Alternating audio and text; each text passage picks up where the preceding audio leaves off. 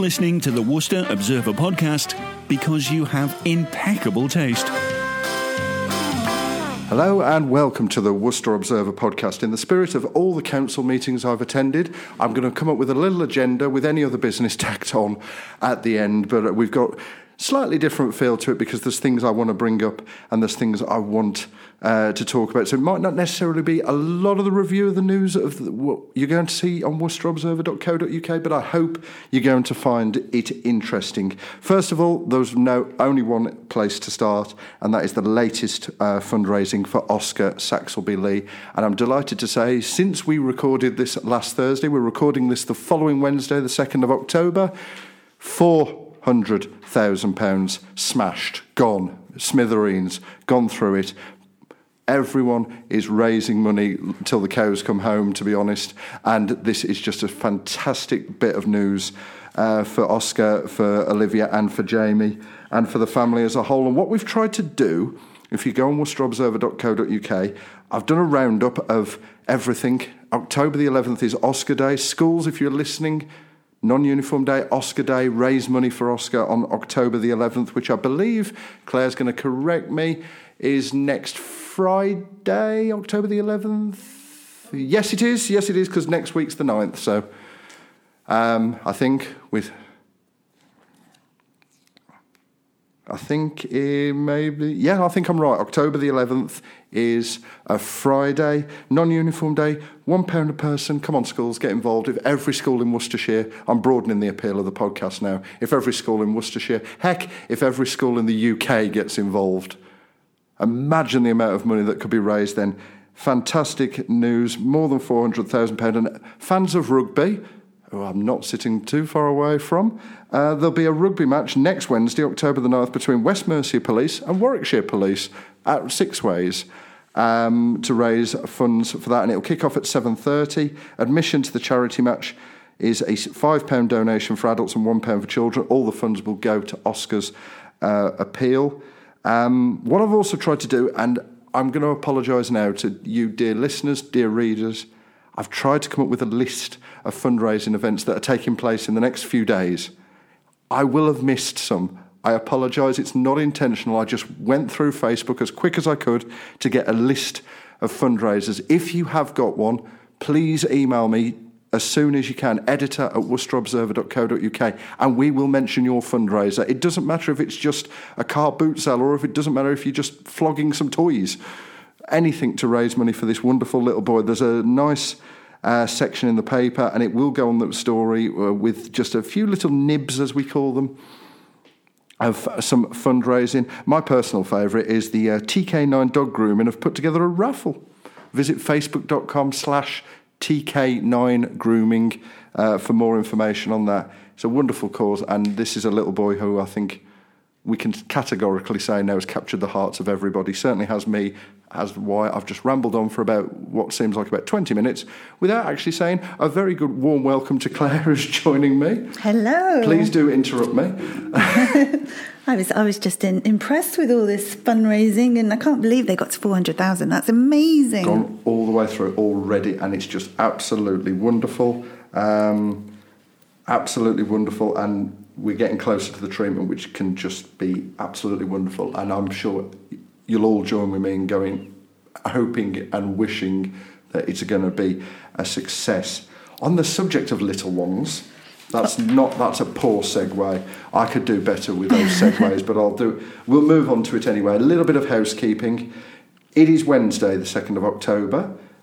So if you visit worcesterobserver.co.uk, you will be presented by 20 of the cutest babies uh, in Worcester and Malvern. They are adorable on page six of this week's paper. So these are the 0 to 17 month age group. They are indeed. and you've whittled them down to these 20. And this oh was my uh, goodness. Those of you that listened last week, these are the 20 that caused myself and Andrea so much angst because we were trying to get about 70 into 20, which anyone that does fractions will tell you that doesn't go. But please I'm passing no judgment at all. Please believe me when I say it has been another arduous decision, and I could have easily put a different 20 or probably seven or eight different combinations of the 20, and these are what we settled on.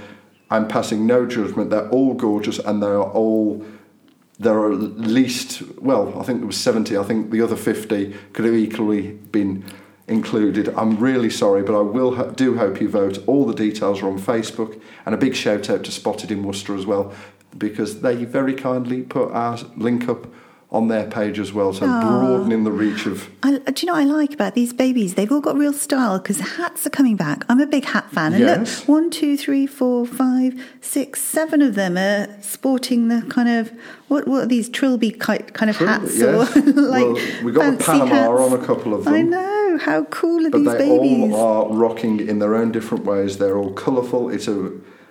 I keep saying this, and I'll probably get caught out next year when we do this, and I'll say the same thing again. But I think this will be the most keenly contested one we've ever done because I couldn't pick a winner because they're all absolutely adorable. Visit www.worcesterobserver.co.uk and you'll find the link there. If or if in any doubt, go into the search bar and search baby photo competition. It'll bring you straight to it.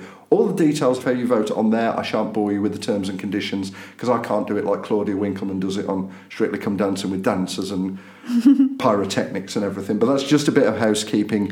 I did want to get out of the way and mention it. You have until Friday, October the 18th. That's two and a half weeks from now. Um, why is it a Friday? Because it's easier for me that the voting ends on a Friday, so I haven't got to worry about the voting ending midweek. Uh, and also, what's two days between friends? Uh, which you all are. Next week, um, if you're listening to this before October the 9th, it will be the turn of the 18 to 36 month olds. That's not easy to say. Um, and if I do remind myself, hopefully I will do a similar sort of programming announcement on next week's podcast to give you a insight, to give you a push and a steer. I've already looked at my emails since I've arrived back from Evesham, having been stuck on the A46, and we've already had probably about more than 150 votes already, oh. and it's been live since eight o'clock this morning. And as we're recording this, it's 1:35. I've I've already just picked my favourites, but I'm not allowed to vote, am I? No, not really. Friends and family aren't allowed to vote of the paper, are we? Oh, but well, I'm going to tell you secretly who my favourites are. But they're all absolutely gorgeous. What a stunning collection of kids we've got here in rugby. Or Worcester. Oh, Worcester. you were just talking about rugby. rugby, a rugby city, a very proud. What Claire meant was a very pr- in this proud rugby city. No, do you know what I was just reading about the Warriors fundraising thing or something? And I'm thinking Worcester Warriors. Oh, We- we- where am I? Look, it's it- been a long week already This this, is, week. This is this is the beauty of the podcast. If you want polished, go somewhere else. If you want natural, if you just want a bit of a laugh and a relax, come to us. You can keep your Brexit cast on the BBC. We do it properly. Oh, I've declared war on the BBC. I've got to be I've got to be careful. Um, I just wanted to do those bits of housekeeping before I moved on to um, some news.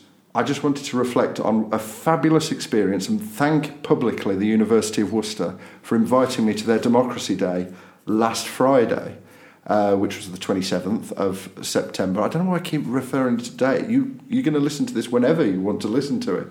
But it was last Friday at the university. It was Democracy Day. You've seen it all over Twitter and Facebook. Uh, they've been prolific. I didn't realise they were taking pictures of me. Um, I, I knew I signed a consent form to say that I was happy to, but I didn't, I didn't see anyone actually taking a picture at the time, which was bizarre. But it, I just want to reflect that it's one of the best things I've ever done. What were you doing? You were talking to the we students. We were on a panel. Uh, it was democracy. There it was a big marquee. Imagine your wedding marquee. Well, it was a journalism marquee, if you will.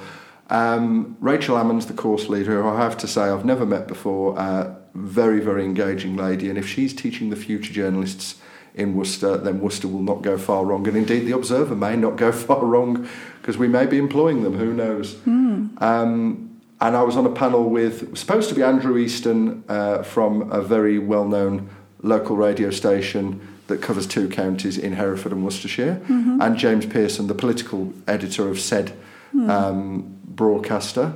Uh, but Andrew Easton allegedly was stuck in um, on holiday in Crete because of the collapse of Thomas Cook. Oh, goodness. Um, so it was just myself and James Pearson talking about democracy, but also talking about fake news. Hmm. Now, I've been on this earth a long time and I've never claimed to know everything, which is the best way to do it. But one thing really hit me in the face and it's really affected me, and I want to talk about it now. It only, I only realised on Friday that our generation, Claire, myself, everyone that works here at Bullivant Media are very lucky because we got our training properly. You know, facts were facts, two sides to every story, make sure you're legally safe. The journalists coming through now, and to any of you studying, I wish you well, and it's a career that I've always said when we had the mailbag question a few weeks ago, it's a career that you're never going to get bored of because no two days are the same. But I feel sorry for those coming through now because what they've got to contend with now, identifying what's a real story, what's fake news, and it really, really has affected me. And therefore, I want to make an offer today editor at worcesterobserver.co.uk. If you're a journalism student, you're listening to this, and you want advice, you want to ask questions, you want to add to your knowledge from someone working in the industry, email me.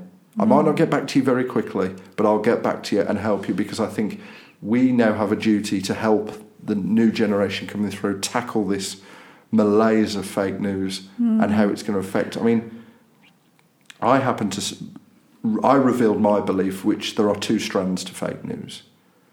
There are the criticism used by people that don't want that want to avoid being questioned, the Trumps of this world.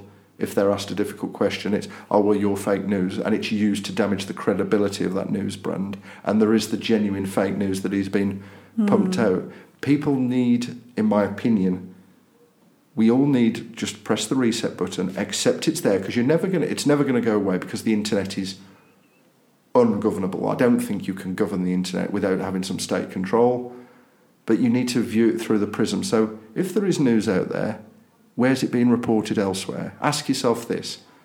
If I'm seeing news, is anyone else reporting it? If no one else is reporting it, could it be that it might not be true? Hmm. But if it is being reported, look at the people reporting it. If it's a very left leaning website reporting it, view it through the prism of what they're going to see.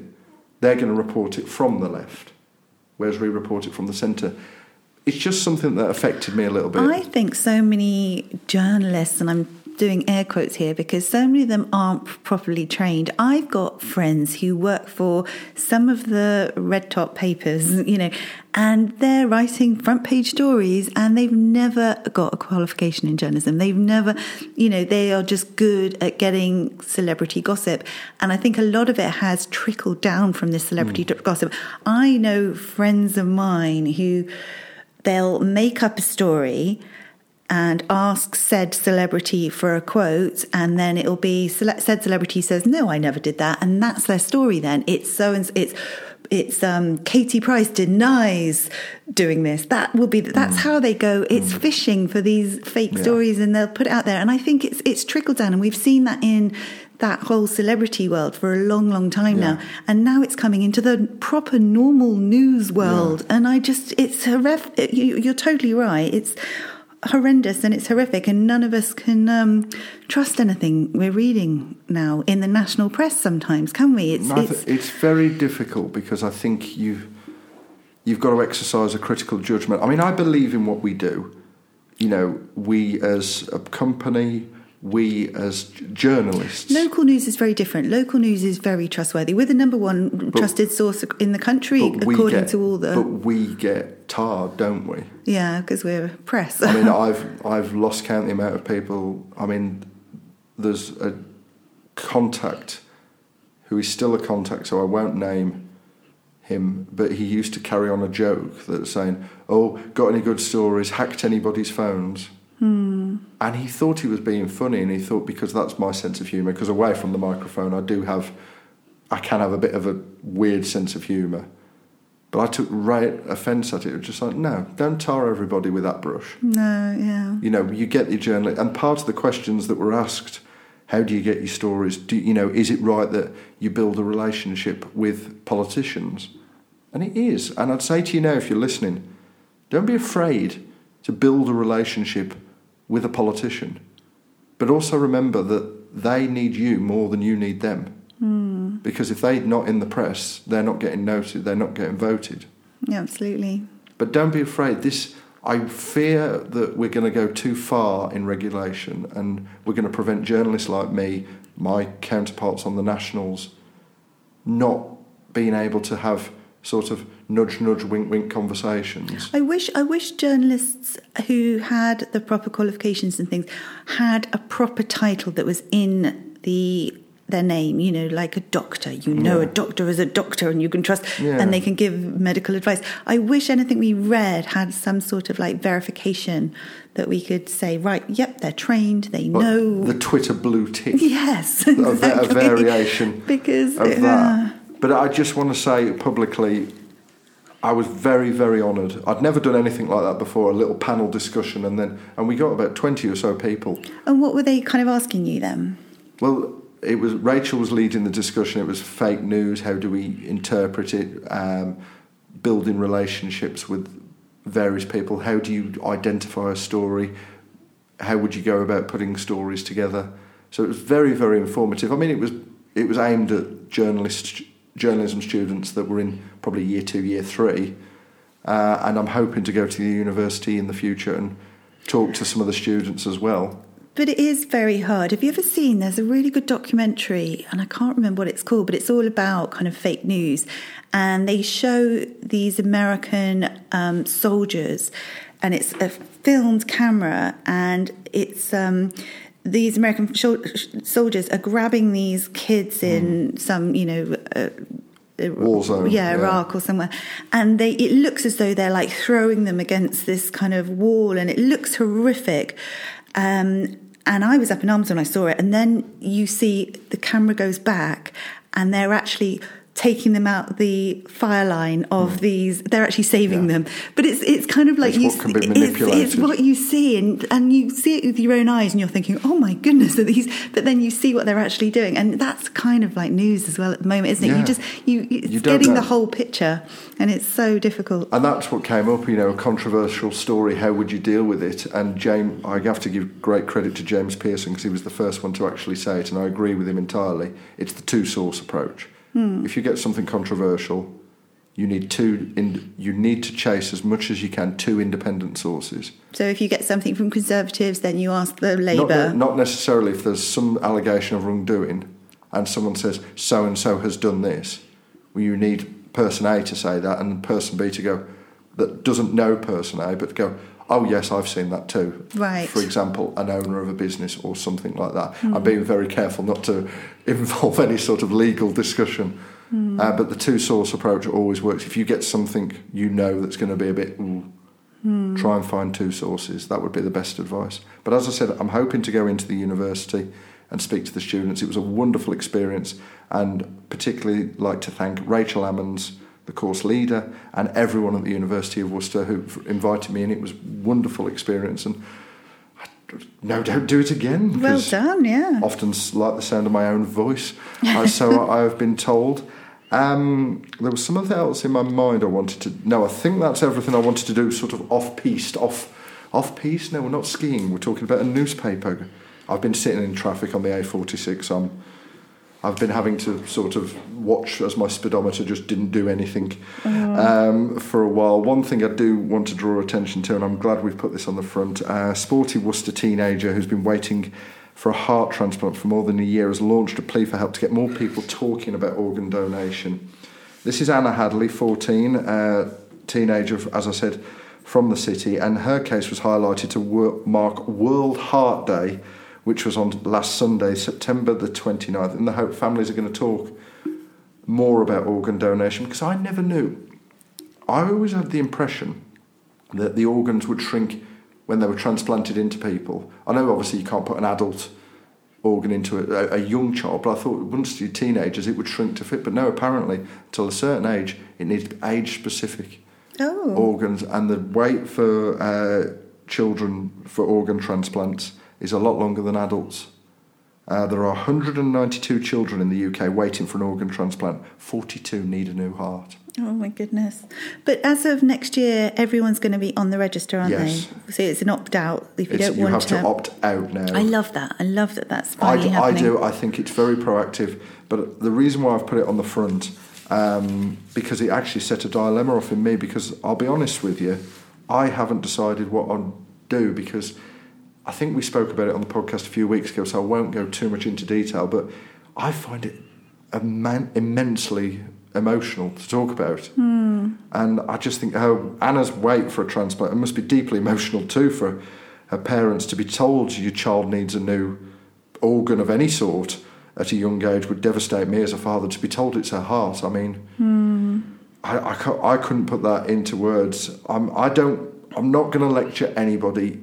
Everyone is their own person, and I'm sure there's people out there very much like me that find it very emotional either way. Absolutely. Um, so I'm not going to lecture anybody. I haven't decided what I'm going to do when the law changes in the spring, but stories like Anna's do make you think a lot about the future. And I must admit, last night I proofread it before I sent it to our sub editors for it to be laid out on the front, and I did think to myself, what's the point? If I was, I mean, touchwood, I'm going to tap it quietly so we don't make a sound. Uh, but touchwood, I've got many years shuffling around left in me yet. But if I do go, what's the point taking everything with me And a health- if it could save one, two, exactly. three eight, lives? eight people. Uh, the average healthy adult, if they sadly pass away and they get the organs in time, can save up to eight people. Apparently, isn't that isn't that it's- brilliant? Th- It staggers me reading more, going slightly back to Oscar, what medicine is capable of derived from the human body without before we even start talking about drugs. We are we mm-hmm. are we are great at times human beings. We do we do find out the most novel and enth- brilliant things to do, but if I give you the website www.organdonation.nhs.uk, have a read of the website. It's I've been on it myself. I'll verify it for you. It's not pushing either way. It's full of information. Go and have a read and have a think about it. And hopefully Anna's story will inspire you in the same way that it inspired And me. And did you actually meet this girl? No, I haven't met oh, her. haven't no, met her. sadly. She's just But it was sent through as a oh, sent through to us by um, the organ donation people. It's it's a wonderful story. It's going up online, I think, tomorrow or Friday, uh, as we're recording this on the Wednesday.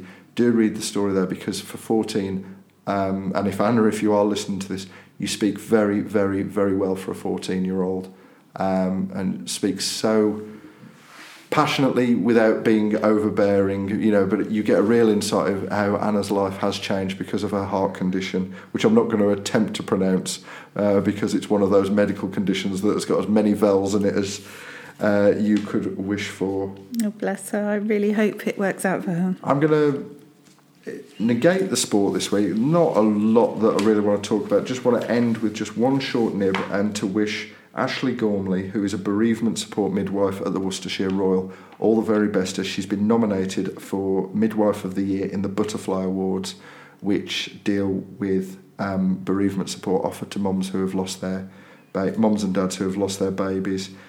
Ashlea um, works at the Worcestershire Royal, as I said. She's been nominated by a local mum.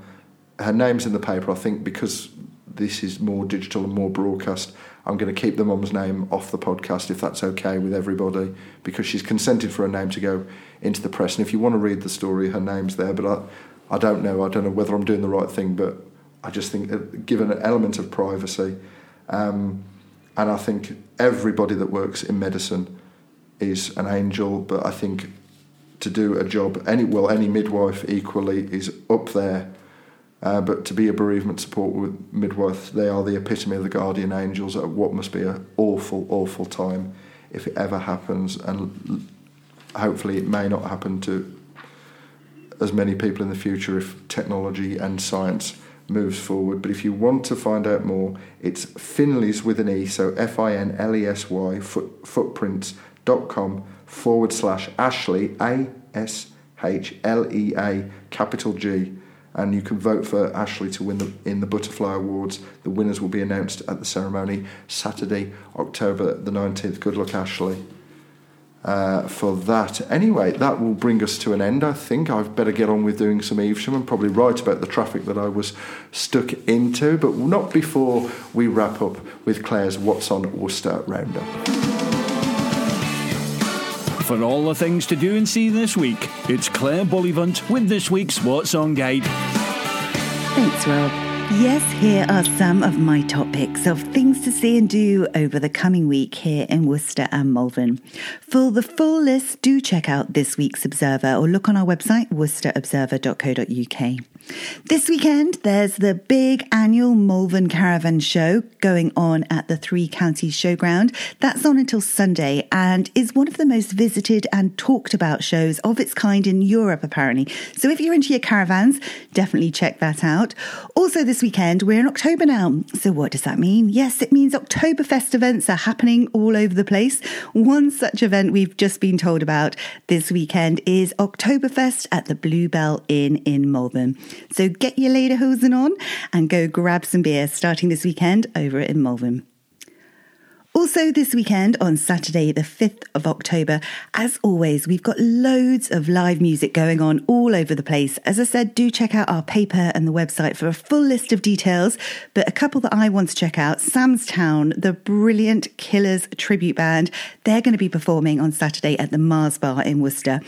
I think the Killers are probably my favourite band ever, and I've seen them seven, eight times live. And I recently caught Sam's Town, the tribute recently, and I was really impressed. You never can tell if you're a real big fan of the original and then you see the tribute.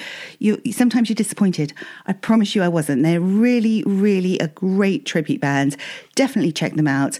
I'll be there, and I can't wait. Saturday night at the Mars Bar.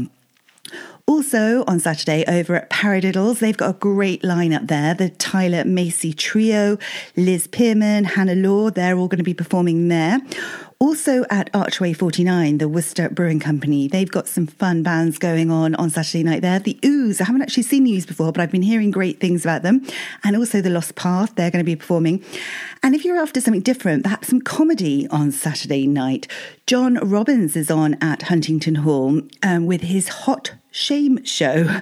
John is an Edinburgh Comedy Award winner. He won in 2017. You'll have seen him on things like Live at the Apollo, Mock the Week. He was on 8 out of 10 Cats Does Countdown.